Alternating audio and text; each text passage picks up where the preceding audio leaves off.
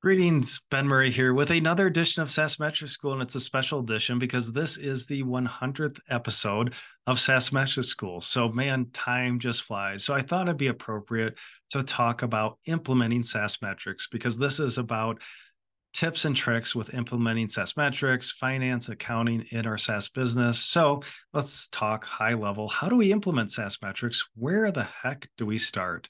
And again, I always say the right metrics for the right stage of our business. So if you're 1 million ARR, are you going to calculate every single metric in my five pillar SaaS metrics framework? No, we're going to be focused on pillar one and growth. Where are we are we getting new customers? Where are we getting expansion? How many new customers are we acquiring? And then we'll be focused on pillar two. We're acquiring customers. Now we got to retain them. So what's our customer retention, our gross revenue retention? Our net revenue retention. So the right metrics for the right stage of our business.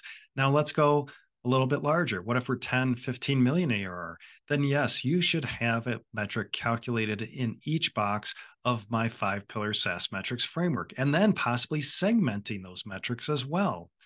So it's really important to figure out our stage of our business and what are those relevant metrics sometimes I see early stage SaaS companies where potential investors are asking for LTV to CAC, but that's all over the place because we're not acquiring enough customers. We're not sure of our gross profit. It's volatile, just volatile data, not enough data going through our business to calculate some of these metrics. So there's a sequence, and I have an arrow in my five pillar SaaS metrics framework that goes left to right for a reason. We talk about growth first, then pillar two is retention, pillar three is our margin profile, Pillar four is our financial profile. And then finally, pillar five is our efficiency profile in the form of sales and marketing efficiency and org efficiency, also very important. So, to pull this all together, when you're ready to calculate all these metrics, there are four key data sources that I use. First is our CRM data. If we have that closed won outbound motion, if we don't, then I'm going to create that bookings data from my MRR schedule data source number two is our financial data. So, of course, our P&L, cash flow, balance sheet coming from our accounting system. Data source number three is our HRIS data. I need headcount rosters. I need historical FTE trends by department.